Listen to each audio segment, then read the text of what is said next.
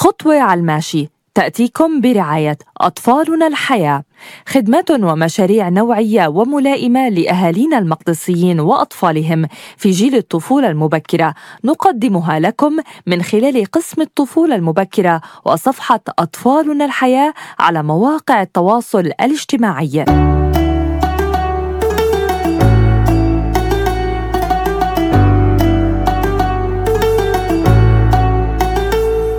أسبوع على رمضان وما زلنا مكملين معكم بخطوة على الماشي، وطبعا إحنا قاعدين عم نختار كل أسئلتكم اللي أنتوا طرحتوها وشاركتوها معكم ومناخدها مثل ما هي، لأنه إحنا كمان منحب إنكم تشوفوا إنه أخذنا كل سؤال بعين الاعتبار شو ما كانت نوعيته لحتى نقدر نجاوب عليه بهالبودكاست خطوة على الماشي.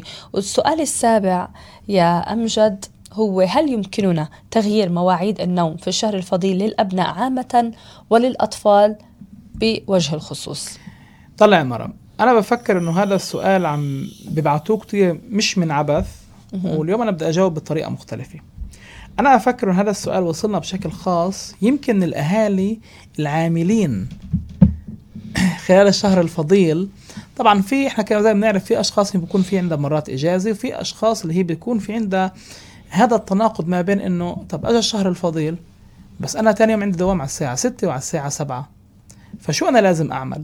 هل أزيد أوقات ساعات النوم تبعت أولادي أنا أخرها ولا لا؟ بدي أجاوبكم هيك: ولا مرة تخلوا وضعية، وخصوصا اللي عندهم أطفال أو أولاد صغار، إنه هن يكونوا صاحيين وإنتوا نايمين.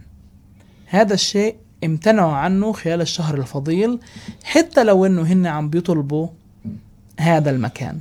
لا، في هذا المحل قوليهن إحنا بعد تناول وجبة الإفطار خلال ساعة خلال ساعتين بدنا ننام، ما بنقدر نسهر لأنه في عنا بكرة عمل، في عنا بكرة شغل. ونهتم هون إنه ما نغير مواعيد النوم. المرة تقول لا، اهتموا إذا ظروفكم ما بتسمح إنه أنتم ما تغيروا مواعيد النوم، لأنه الموضوع رح يكون فيه له تأثير سلبي على بداية نهارنا. يمكن وقت إحنا نصحى نكون أهالي كتير عصبيين. ليش؟ لأنه إذا أخرنا ساعات نومنا وإحنا مش متعودين، أنا بدي أرجع أقول ما يخلوهن صاحيين وهن نايمين.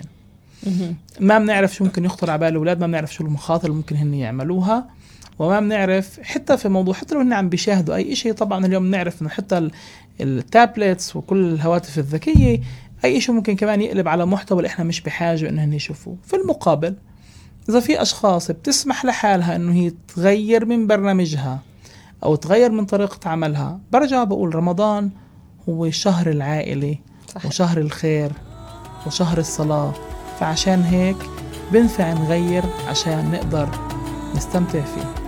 ورمضان كريم.